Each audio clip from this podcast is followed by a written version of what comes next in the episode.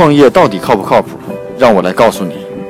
通过发现全球最新的创新商业模式和商业智慧，让你的创业少走弯路。大家好，我是创业不靠谱的 Michael。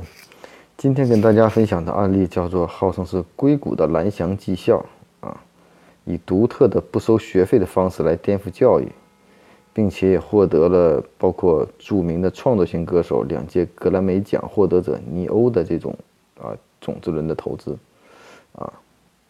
那这家公司呢，一提到教育，其实国内的教育市场倒是蛮大的，各行业各各种方式的这种培训都存在。啊，仅存 IT 行业中就存在很多的不少的上市公司和服务的企业，而且规模都相当大。那这家公司有什么不同呢？这家公司叫这个 Hopton 啊，它这个主打的就是呃，对入学的学生提供免费的教育啊，在学生毕业以后，然后呢，收取每三年、每一年收取多少的工资作为报酬。啊，那其实这就对什么要求呢？对他学生培训质量是有要求的。那这样的公司之所以敢这么做呢，其实也是希望培养出一些不错的学生。那他这个学生培训是怎么做呢？更多的是给学生分配大量的这种实质性的项目为基础的这种这种教育模式，实际锻炼的机会啊，并不是说是手把手的去教学生去学习学习。虽然他说有一些不错的导师，但是还是鼓励学生自己组建团队，找到相关的资料来完成任务。大约是两年的学习的项目时间，包括在校线上项目工作以及全职公司的实习的时间，还有九个月更专业化的工作时间。目前呢，学校每个班的学生在二十九到三十二名。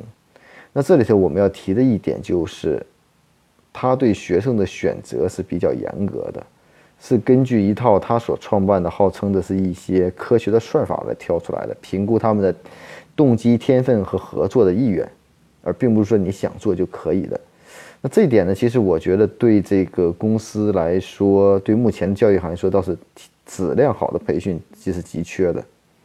那我们知道，现在所有的超创企业和大公司找到好的 IT 工程师和技术人员也是非常难的一件事情。啊，那这家公司的做法到底可不可行呢？那至少在之前我们也听过，至少扎克伯格在南非投过一家公司，也是以免费教育为主，包括法国一家电信大亨。在法国做了一家公司，也是以项目实践为主，不收学费。那那两个项目呢，有点像慈善类的项目。那这个项目呢，其实它的收费模式在国内，呃，有一些的 IT 教育机构也是这样做的啊。包括去年九鼎推出了一个大学生的这种优才计划，啊，也是毕业以后收取多少工资作为。在这里头有一个前提条件，就是你的人的质量一定要好。我觉得找到工作的可能性都非常大。关键是怎么样会做更好？所以说，从商业模式上来说，我觉得无论哪种收费方式，其实都是一种商业行为。但更主要的是培训行业，我个人觉得，你培训的人的水平高低和好坏才是关键，啊，这才是核心，啊，名校跟普通学校的区别，就是因为名校出来的人牛，啊，所以呢。